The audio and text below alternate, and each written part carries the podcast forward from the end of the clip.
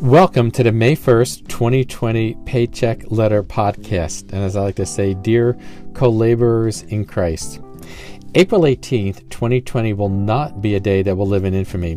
That was the word FDR used in his famous speech after the December 7th, 1941 attack on Pearl Harbor. But it is a significant milestone for me. Let me tell you about it. They say that the journey of many miles begins with the first step.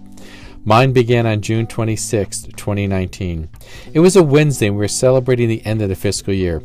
Just a few weeks before, I was reading in the book of Exodus how the children of Israel were taught the Egyptians who had drowned when God allowed the waters of the Red Sea to recede after they walked across it on dry land.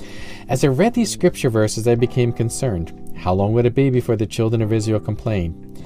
It was the next verse where they were upset about the bitter water. They were mad at Moses for taking them out of Egypt to die in the wilderness. And that verse took me to a TED talk by Shawn Achor. He said to rewire my brain for happiness, I had to journal three things I'm grateful for, journal one positive experience, and do one random act of kindness for 21 consecutive days.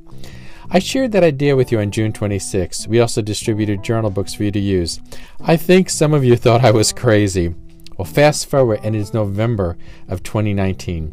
In a staff meeting, I shared with you an update of my journey. I had not missed a day since June. What changed in my life was number one, I renewed my driver's license two months early. Number two, I registered for welding class at Central Piedmont Community College. Number three, I signed up to volunteer at a classic car auto shop on Friday afternoons. And number four, I joined the U.S. Coast Guard Auxiliary. For years, I'd asked God how to make Philippians 4 8 part of my life. I tend to see the glass as half empty, and I've been a warrior since I can remember. My prayer was, God, how can you rewire my brain so I would look at life through the eyes of this verse which says, Finally, brothers and sisters, whatever is true, whatever is noble, whatever is right, whatever is pure, whatever is lovely, whatever is admirable, if anything is excellent or praiseworthy, think about such things. So, Saturday, April 18th, was the 300th consecutive day of journaling, as I just noted to you. Little did anyone know that the COVID 19 crisis and virus would turn the world upside down. Focusing on this verse in a tangible way has given me a peace while I stand in a hurricane. And no, I don't feel as though I'm in 120 mile per hour winds, and neither do I feel as though I'm standing calmly in the eye of the storm.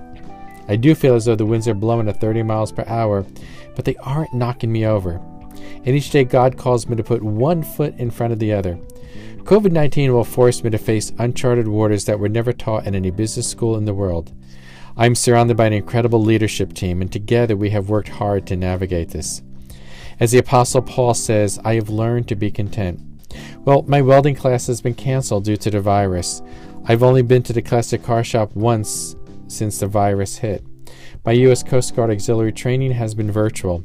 And in spite of how things turned out, I'm reminded to focus on what is noble and right and pure and lovely and admirable and excellent and praiseworthy.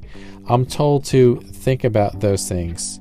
So the link is Shawn Achor TED Talk or it's in the hard copy. You know, it's never too late to join me on this journey of rewiring your brain, and here's what I need you to do journal three things you are grateful for, journal one positive experience, do one random act of kindness, and do it for 21 consecutive days. Have a great weekend. Tony.